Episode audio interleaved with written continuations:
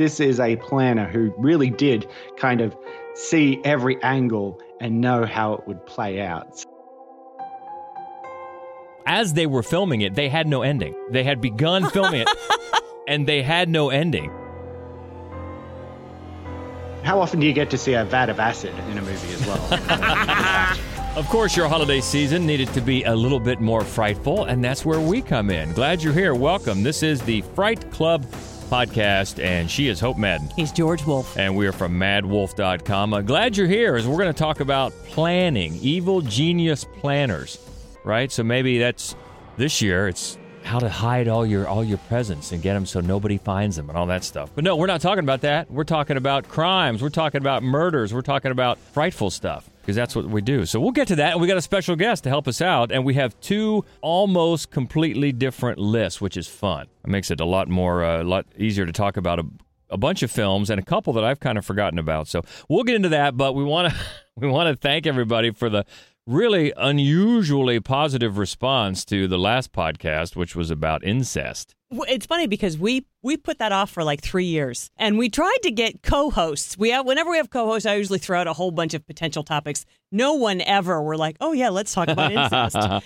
surprise, surprise! But yeah, people really liked it. We had actually a couple people, good people, Tammy and Melissa, both a little a little worried maybe that so many of the movies on our list are all-time favorites of theirs. That's something between you know a person and their therapist is that's all personal stuff, and we're going to get into it. But good luck with it. We did miss a few. Seth would have included Dogtooth, which is a great movie. Oh, love Dogtooth. Yeah, well, we we were just talking today at lunch, and we love anything of Yorgos Lanthimos, anything, and love that movie, but not quite sure I would have thought of it as a horror movie, but okay. Yeah, I suppose to a certain degree, almost everything he's made can be seen as a horror movie. Yeah, yeah, I suppose. Uh, but then the other one, and this is I was excited about because I had entirely forgotten about In the Folds of the Flesh, which is a just totally fucked up 1970s Spanish, just nutty. Oh my God. And I had completely forgotten that it exists. So it would have been fun to just talk about it. I, I'm sure it wouldn't have made the list, but it would have been fun to just talk about. Well, good call, Seth. Yeah, and then the other one, and I feel I feel bad about this because Phantom Dark Dave actually messaged us sometime before we did this podcast to remind us of Amityville Two, uh, the prequel, and that would have been a good to at least mention. I and, I and I forgot to do that, but that that's actually my favorite of the Amityville, which is weird to say, but it was a Damiano Damiani movie, so it's like kind of post giallo Italian nuttiness, and it it's very weird. So Phantom Dark Dave, we're sorry we forgot about it. Okay. So that's pretty much uh, covering last time out, and we're looking ahead to today, where we talk about planners and how how did this come about? How did this topic come about? Corey's idea. Corey Metcalf, our special guest, man from the future, checking in from down under. How are you, Corey? I'm very well, guys. Happy to be back. Yeah, glad to have you back. So you came up with this one. Yeah, it's it's kind of that thing with you guys, you know. I'll be watching a horror movie and I'll go, "Hey, that's a great idea for a show. I should get in contact with those guys. I'm sure they'll have me on again." And do, are you like Hope? Do you just automatically start forming a list in your mind, like right away? Ooh, I bet I could think of five. Exactly. You know, it's just one of those things of just like I'm I'm sure they haven't talked about this, and I look it up and. I've got a list in my head, and then it evolves, and uh, you guys obviously come up with stuff real quick. So yeah, it's always a lot of fun. Well, that's great because, as I said, looking at these two lists, they're almost completely different. So, um, and, and a few of these I know, especially on your list, we haven't talked about ever in the 100. I believe this is uh, episode 192. So that's that's a lot of episodes not to cover any of these films, and they're worth talking about too. So that's good. Yeah, well, and I mean, there's even one on there that I'm surprised you guys put on there because we have talked about it before, but we'll get to that. Oh yes, yes we will. So uh, we'll just go back and forth, right? That's probably the best way. Just five, five, four, four, until we get to the top. But until we do that, do you have any hope? Do you have any, um, you know, under the radar, almost, almost made it, honorable mention types? Actually, no, because a couple of the ones that I was kicking around wound up being on Corey's list anyway. But Corey, I know you have one, which I totally agree with. You have one that you wanted to mention, didn't quite make the list, but is worth noting. Yeah, I had it on there. I had it off there, but I did really want to mention it. And that is Murder by Numbers. The characters are Richard Haywood and Justin Pendleton. Uh, the film itself stars Sandra Bullock as a you know police officer, forensics, that sort of thing. And, and the film kind of follows this plan of these two killers who want to commit a crime, contaminate with false forensics and that sort of thing. It's a very interesting film, uh, more of a thriller than it is a horror film, but uh, it's a film that I really love, mostly because of the performances of Michael Pitt and Ryan Gosling. Yeah, those two great you know, early looks at two uh, great actors just when they were really coming being known you know and they were really young at the time and i agree with you definitely worth checking out just for them really yeah well it's it's it's really I think it's the third time that case was made into movies. Rope is based on that case. Mm-hmm. And then why can I not think of the other one? There's another one that might be just like a made for TV, and I God, I can't think of the name of it. But yeah, uh, to see Tommy knows this. I mean, you know, anything Michael Pitt does, and obviously anything Ryan Gosling does, it is, I think, really fun, and it's interesting because it's a Sandra Bullock movie back when she was at the height of being Sandra Bullock. But when you when you remember it, she's not what you remember. She was what? She's like a grizzled detective. No, she wasn't. But the other two, and I love to, you know, it's like they plan this all out, and then of course one of them throws up, well, then you're just screwed. I mean, you're just completely screwed. So it was, uh, I agree with you, Corey. It's a, it's a fascinating movie. You know, though, that's nothing. Remember the one I think it was called A Stranger Among Us? Remember when Melanie Griffith played a grizzled detective? Ooh. Yeah. Is that what yeah. it was called? Uh, maybe. There's a list right there we can start getting into, but we won't. We won't. Um, that's no, that's that's a good one to uh, you know rate a mention. But uh, all right, so we've got a bunch to talk about. So let's get into it. Who wants to go for? Are we going first, or is Corey? Okay, Corey.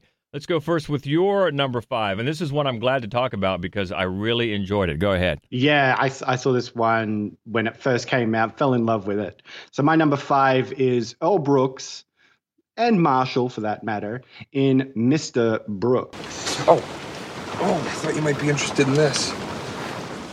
This is the policewoman who's looking for you.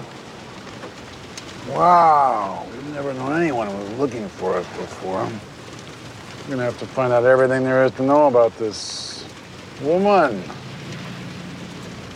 This is close, Marshall. This is too damn close. That's from 2007, and that that is a hoot. I haven't seen it in a while, but the main thing I re- um, I remember taking away from that movie is just it seemed like Kevin Costner and William Hurt were having a ball like they really didn't care if Dane Cook was there or not. They were just they they were going off each other and they were loving it. Yeah, the two of them playing off each other, especially William Hurt, who uh, you know is basically an imaginary friend, if you will. That kind of uh, malevolence, this kind of conscience kind of character to Kevin Costner's serial killer character. Yeah, those two are just amazing. I do think. I mean, I enjoy the movie. I, I, I, really do, and that's reason. That's the reason. It's it's the the interplay between those two. But when you take a step back from it for a second, you just gotta. How many serial killers does this one town have? because it's not just Dane Cook who's hoping to become a serial killer. It turns out there's another one in the family that you don't know about until later on. And I remember at, the, at one point thinking that just that seems like a lot for one town to me. Well, and the old classic of having your bad guy and your good guy cop character, who in this case was played by Demi Moore, right. kind of working in tandem, but never actually meeting, you know? And I kind of love that in mm-hmm. storytelling. Mm-hmm. It's fun to follow along with, but boy, they just, Costner and William Hurt just make it so much more fun. They always keep your attention. Yeah, absolutely. No, it's an inc- it's a blast to watch the two of them just be sort of maniacal together. Yeah. And I guess, you know, being the theme of, of planning as well is having a, a, an extremely organized serial killer, someone who lives in society, but is often very well planned in how they do their killing in order to make sure they get away with it, you know. And I think that's actually something that's going to be a little bit different than the other ones I had on my list, in that it's a killer who you think might ha- be falling apart throughout the film, um, and and the plan uh, actually sort of steers that. Actually, it's funny because it just made me think of one that I probably should have on the list that I don't, which is the original Vanishing, which is very similar, oh, yeah. right? He's got a very ah. specific plan, and and the reason that he gets away with everything he gets away with is because he's just such an ordinary guy. That's a good one, and you got you have to go with the original, not not the remake. Exactly. Sure. Speaking of Sandra Bullock of the Vanishing, but no, uh, Mr. Brooks, good one from 2007. That is uh, Corey's number five, and our number five is from the 1986 film April Fool's Day, and it's Muffy. Oh, ha ha, ha ha.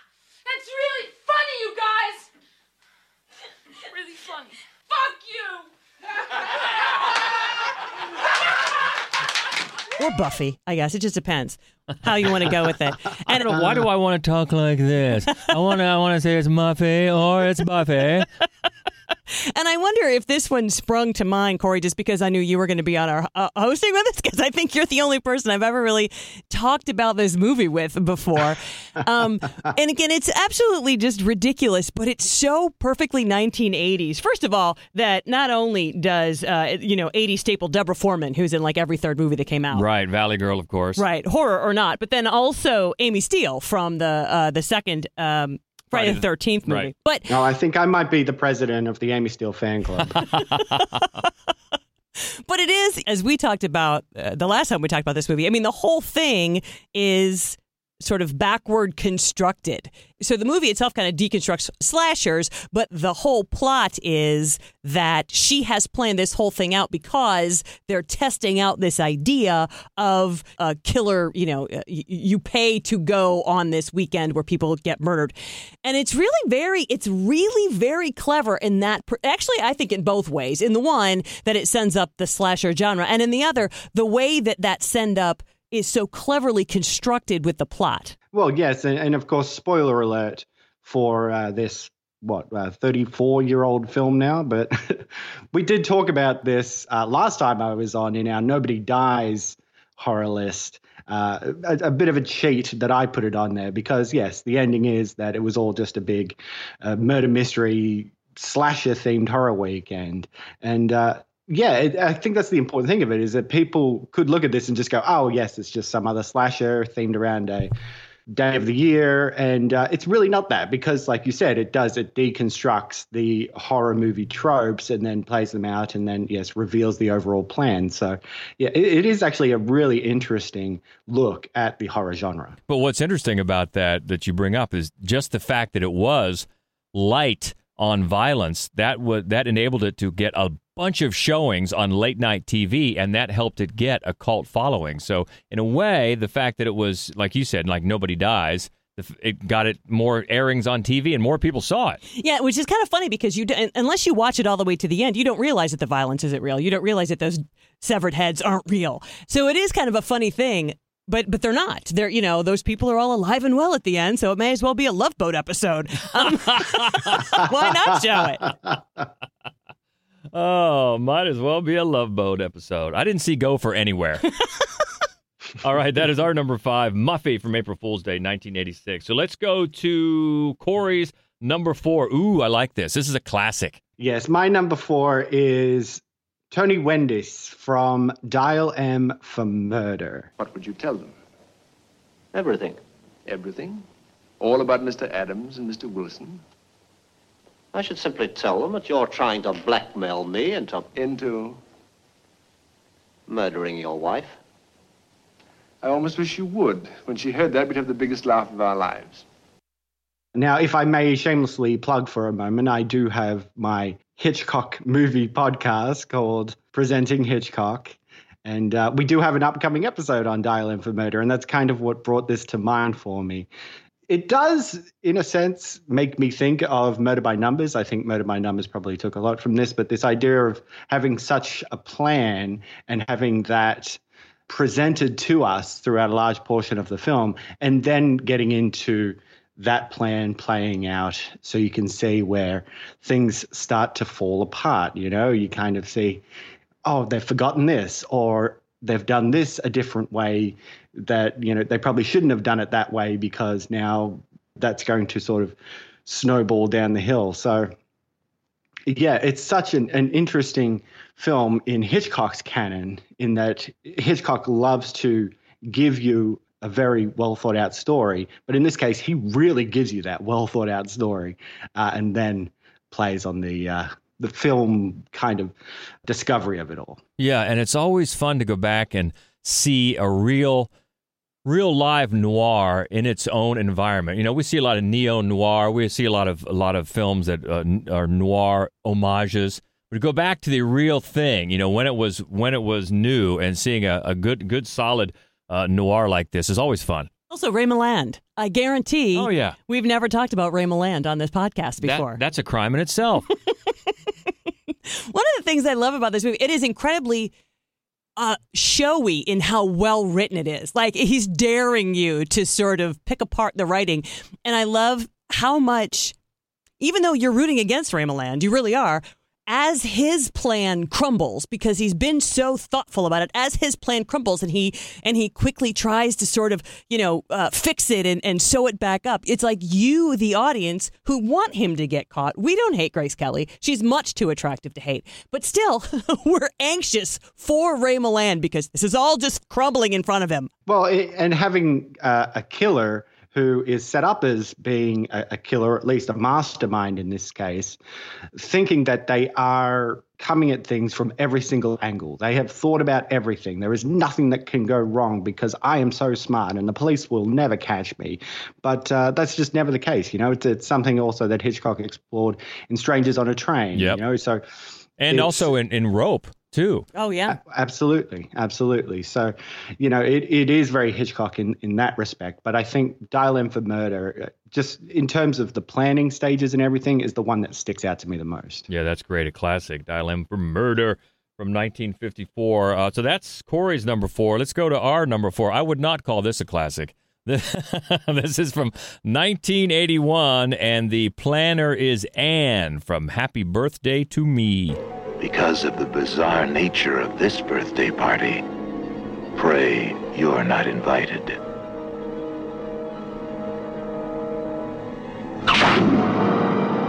My, my biggest takeaway from this, the first time I saw it, was what is Glenn Ford doing in this movie? Well, J. Lee Thompson directed it, who did Cape Fear and Guns of Navarone. So I don't think I have the feeling that people didn't know going into it that this was going to be such a shitty movie, and it is. But it's one of those shitty '80s movies that I can watch a hundred times and, and undoubtedly have. and then Glenn Ford shows up to the set the first day and goes, Is that the girl from Little House on the Prairie? yes, and we're going to drive her mad, mad. I tell you.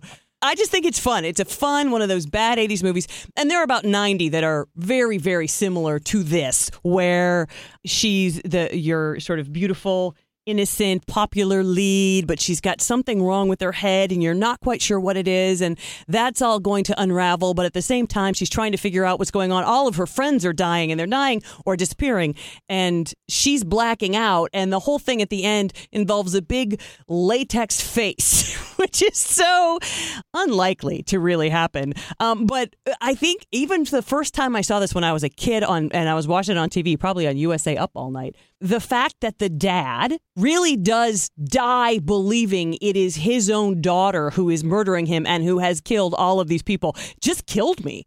And it's so funny because it's a bad film in really most respects but that moment maybe because he is talented that moment kind of leaves you a little shaken i think. Well, and they nail it with the uh, the box cover art. I, I'm a big old VHS box cover art fan, and uh, of course this one had just a gaping face. Uh, being attacked with a, a beef skewer. no So- yeah it's such a great image it really is I love that kind of stuff. And I think one of the reasons that this was so bad is because, according to uh, a lot of the research I dug up about this film, as they were filming it, they had no ending. They had begun filming it, and they had no ending. And so there were reports about that they had they filmed different endings because of the twist. And no, they had no ending. They did it as they went along, and that's why really, when you get to the end, it's not like there's a lot of build up there. Like if they would have known about this from the beginning, they they might have constructed it better, but they didn't.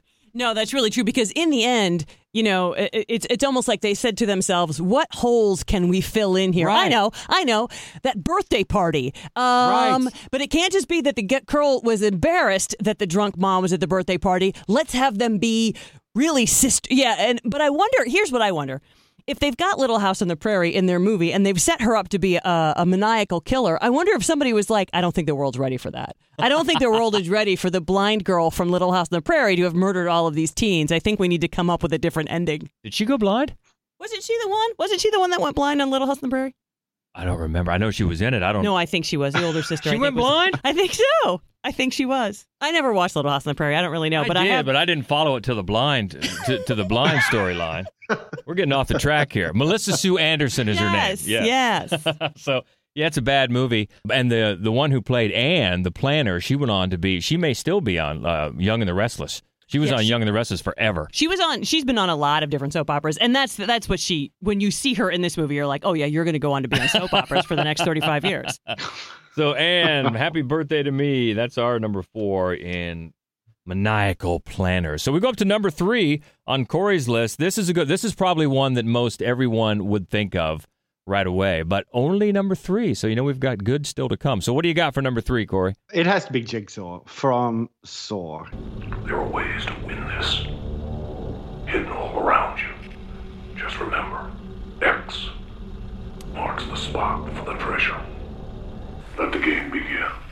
this is the ultimate in in planning, right? Like th- this guy always has a plan, and throughout the series it got more and more ridiculous. But here in this first one, I mean, this is a planner who really did kind of see every angle and know how it would play out. So, uh, you know, and of course.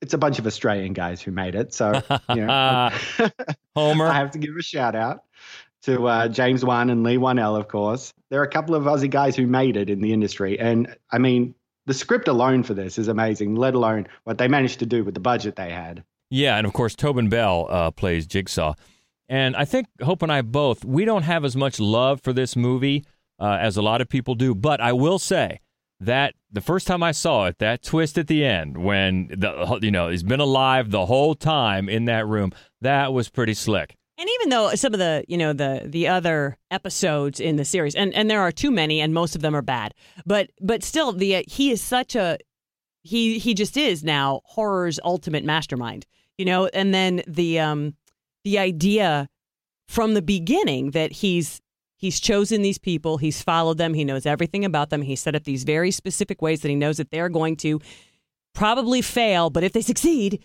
you know, then they're going to go on to be psychotic killers for the rest of their lives, and they're going to be, uh, you know, disciples and do the same thing. It, it was incredibly clever. Yeah, well, and I, I guess I should put the caveat on it. When it comes to Saw, I mean, the movie, no pun intended, lives or dies with Cary Elwes and Leigh Whannell in that room. You know, there is a lot of side stuff, and uh, I will give it up to Shawnee Smith. She's pretty good. But I mean, when they they cut away and they're following Danny Glover and all that sort of stuff's going on, and you're just like, all right, so we're getting away from the point here. Uh, Jigsaw, we want more about Jigsaw. Yeah, and, and it's funny because I think uh, you can tell just even from the second one, which was uh, clearly not nearly as good as, as happens, right? The second in a series, um, that all of the world was like, we just need more Jigsaw. We need more of what he's talking about, what he's up to, what the plans are. Because the second one really, that's all it is. It's just a maze of these traps that have been plotted out specifically because of these uh, different people's weaknesses. It, you know, it, it really zeroes in just on his thought process and so that you can try to then sort of counteract the plan, like think it backwards. Okay, so what what would be his ultimate goal? How do I step back from there?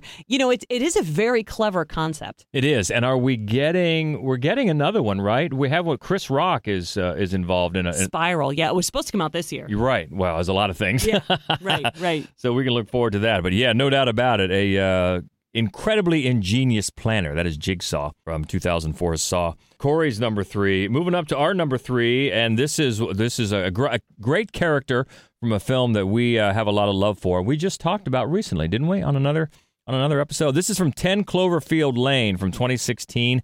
Howard. After I saved you and kept you safe, this is how you repay me. No. This is.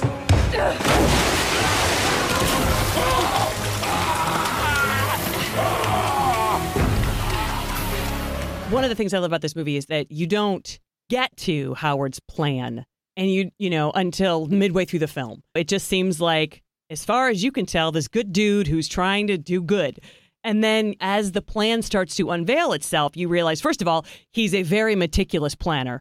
Very frustratingly meticulous planner and second of all, he is not a good dude at all. Oh, and I know. I remember the first time that we watched it, and when all of a sudden he comes out and his hair is combed and he's freshly shaven, like he's going courting. You were like, "Oh no!" it's just like the creepiest Have some moment ice ever. cream. I think the the interesting thing about Ten Cloverfield Lane is about how layered the film is. When you're watching it, you're thinking, okay, how is this related to Cloverfield, the first movie that I saw? And then it starts just peppering in all the different layers of Howard having worked in the military, something with satellites. Mm-hmm. Why are we in this bunker? What's going on outside? We don't know, you know. And it just keeps keeps going, keeps revealing. And like you said, Howard overall does have a plan, and it does unfold as the movie goes along. And you're rooting for Mary Elizabeth Winstead the whole time. He's like, what what is she going to do to get out of this situation? Yeah, and it's essentially a three act play. Uh, Winstead is great. John Goodman is fantastic, and John Gallagher uh, is great as well. And they they interact so well together. But what's also great about the way it's constructed is first it's like, oh, okay, we get it. The the terror is not out there; it's in here. But then no, it's out there too, and that that that's great the way they kind of bait and switch you. But then no, you're not really the bait and switch. So you're constantly trying to second guess, and they're still ahead of you. Also, you're right. I mean, Mary Elizabeth Winstead is so good in everything she does. I mean, she's one of those people that I'm compelled to to watch no matter what she's in, and and she was really a great choice for you know the the hero of this movie because after everything that goes on inside that building, you're like, I I like her chances out there with the wild. I think she might be okay. Well, and I mean, how often do you get to see a vat of acid in a movie as well? So, There's is that another podcast right there? Vats of acid. vat of acid horror. I love it. and this, of course, was directed by Dan Trachtenberg, who we just found out here recently. that bill, the uh, beans got spilled that he is working on the next installment of Predator. So uh, apparently he wanted to keep that secret, but too bad. It's it's out as things things get out. So we'll see. That could be interesting. But yeah, that's that's a film, and I know a lot of people I've seen over the years go back and forth. Some people think it's a big letdown. I don't. I think it's it's tremendously engaging I loved it. Oh yeah. throughout the whole thing. And uh, you know, yes, does it is it's it is hard to figure out how it fits in the Cloverfield quote unquote universe. But hey, it's it's in the title, so fine.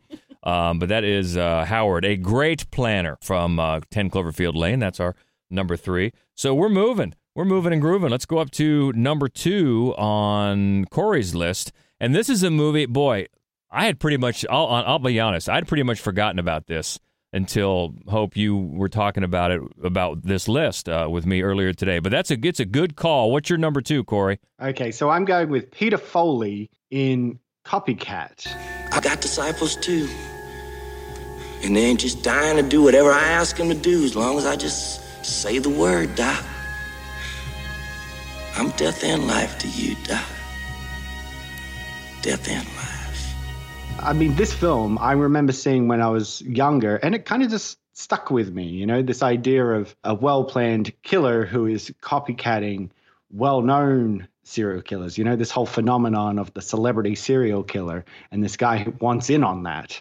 It's a fascinating film, and I, I just think this film has tremendous performances, not only from William McNamara, but Sigourney Weaver uh, and Holly Hunter in the lead roles. Yeah, I think that was the draw for us initially back when we saw it the first time. I mean, you know, Holly Hunter and Sigourney Weaver are two of just the greatest, and uh, and it was a, a fun idea to watch them in a movie together, and um and then the fact that they were doing. Of all things, together, a horror movie about serial killers. I thought, I, I think that this is just a written invitation to me. Well, and a look at post traumatic stress disorder as well with Sigourney Weaver's character. She herself had been attacked by a killer in a, a cameo performance by Harry Connick Jr., who, I mean, wow, like he he just goes off the rails in this movie. Uh, but yeah, we, we do get like a lot of introspective stuff when it comes to the post traumatic stress of the victim. And then you've got the Holly Hunter character, which is, you know, she's actually not that dissimilar to a Clarice Starling. Sure. Um, and as the two of them work together to try and yes track down this guy who is playing with them you know? He's he's constantly setting up his crime scenes and then later he starts sending them letters and the way he comes and goes from certain areas uh, you know, the, the police station talks that Sigourney Weaver was giving. You know, you, you see him around throughout the whole film, moving silently among everybody. It's very creepy and very effective. Yeah, I think one of the reasons that that is so effective is because part of what she says, part of what Sigourney Weaver's character says, is that serial killers are like that. They blend in. They're just white guys. They just blend in. You don't even notice them. And so I think the fact that then in the end, what they show you is, yep, That's exactly right. But I want to just ask I mean, is he really the planner?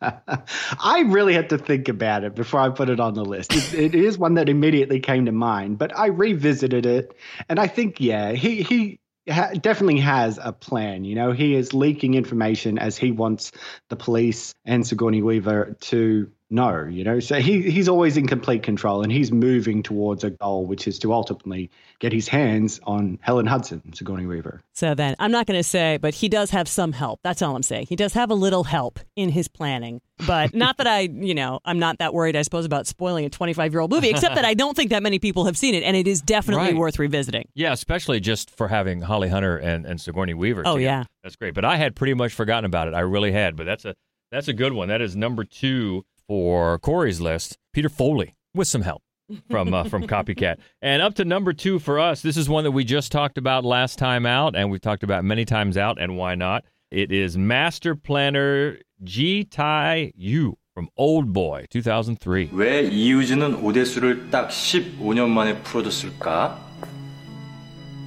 요.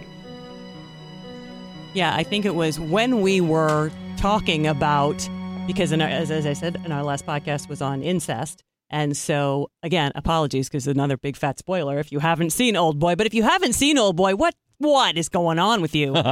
um, but so, but as we were talking about the film for the last podcast, I thought to myself, "Oh, there's a planner I totally forgot about." And not only and a, and a patient planner. Oh, yes, and meticulous. I mean, this guy's got everything planned out. He knows what revenge he needs to seek. He knows what's going to be the worst thing this guy could do. He's going to put him in the same boat. He's going to take 15 years to get him there. Oh my God, it was yeah, just chef's kiss. It was so good. Well, and using the very thing that you love as a tool of your revenge, you know, it's it's that kind of like mind blowing thing. Like when you get to the ultimate conclusion, your head just explodes. Oh yeah.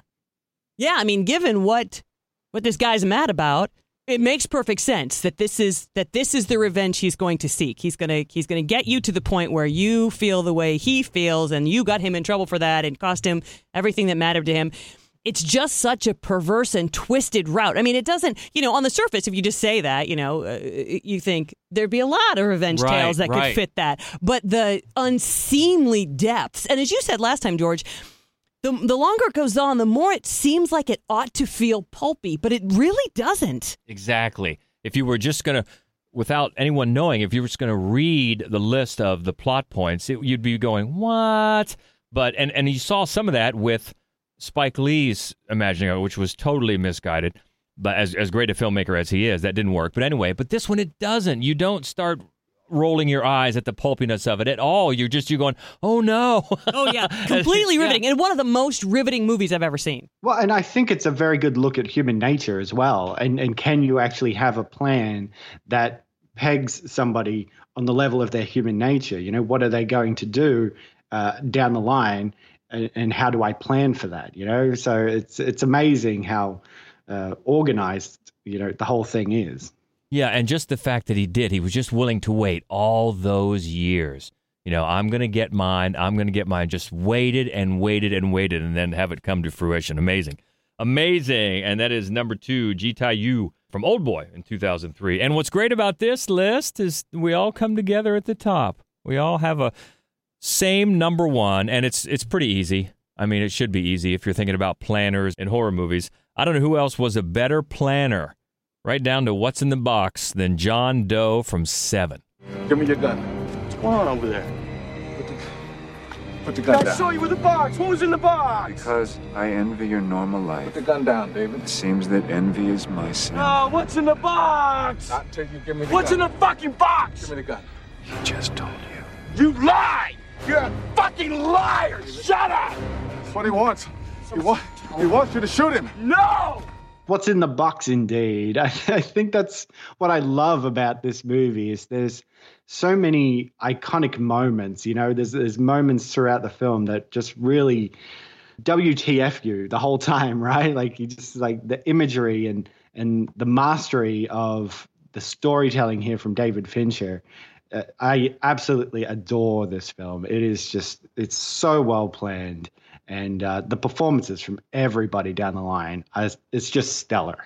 And a couple of things worth mentioning after all these years and when we find out certain things about the movie was number one that they decided to keep Kevin Spacey's name out of the opening credits. Right. What Yeah. a brilliant move. Brilliant move because then that just came out of nowhere. You wouldn't have been thinking, well, where's Kevin Spacey? That was brilliant. And then there's been much talk since the movie came out about how Brad Pitt, I think maybe Brad Pitt himself or maybe Morgan Freeman as well, just held firm about the ending. It would not be changed. Brad Pitt, it was in his contract when he signed his contract that no, you know, no amount of notes or producer meddling could change that ending. It had to end the way it did, ended it in the script, and otherwise he wouldn't sign the contract. And there was a great deal of effort to get him to change his mind so Right. that it wouldn't be such a bleak ending, that so that it would have more mass audience appeal. And they they didn't get a chance to do it. And also, Brad Pitt bought all of his own ties. right, right. Because he wanted he wanted the character to have bad fashion sense. But yeah, I think one of the twi- one of the the um, adjustments they wanted to make, one of the many I think that was discussed, was having Morgan Freeman's character do the shooting. It's so I'm so glad they stuck to their guns. Right, because that ruins everything, which is what they were trying to do. Like, we all didn't want this guy to have his final plan all worked out perfectly, and it did. It worked out perfectly. It worked out exactly as he knew it was going to. So, why wreck that, producers? Morgan Freeman's character didn't do anything wrong. Well, and I think it's about layering the levels of shit in this movie as well, if you know what I mean. Like the whole thing is set up to be kind of like crappy, you know, that the, the town is crappy and the people in it are crappy and Morgan Freeman's had this long career that and he just knows how crappy people are and he never got married and never had children. Uh, but you think, okay, something's going to come of this. He's going to train this new hotshot detective. Brad Pitt's going to come in, and no, no, it's it's going to get worse for everybody, and it's just going to keep that that shit level's just going to keep going. Yeah, and it looks so dark. The whole the film is so dark. There was a chemical process uh, apparently called bleach bypass, where they took the silver in the film stock was not removed, and that deepened the dark, shadowy images in the film. This is a dark, I mean, colored dark movie. Yeah, which matches, of course, the content. And it's so it's so interesting because um, you know each of the seven deadly sins that they get to is like you're hard pressed to choose the one that affects you the most. So I think for Oh, you, my. it's sloth. They're all pretty bad. Yeah, it- uh, yeah. Sloth is sloth. I think really gets to so many people on it, but for me, it's lust. When, and it's just the guy, the guy from you know Alien Four, who's just sitting there with this contraption on him, going, "Get it off me! Get it off me! Get it off me!"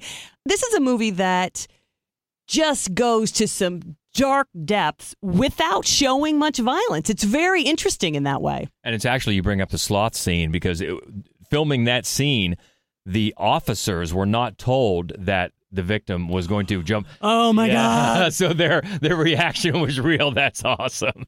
That is oh, awesome. God, I'm having a visceral reaction just thinking about it. Yes, that, yeah, that that's a great. scene. I, I think I'm with you. Like that's just you're like, oh my god, that is so horrifying that he's just had this guy tied up.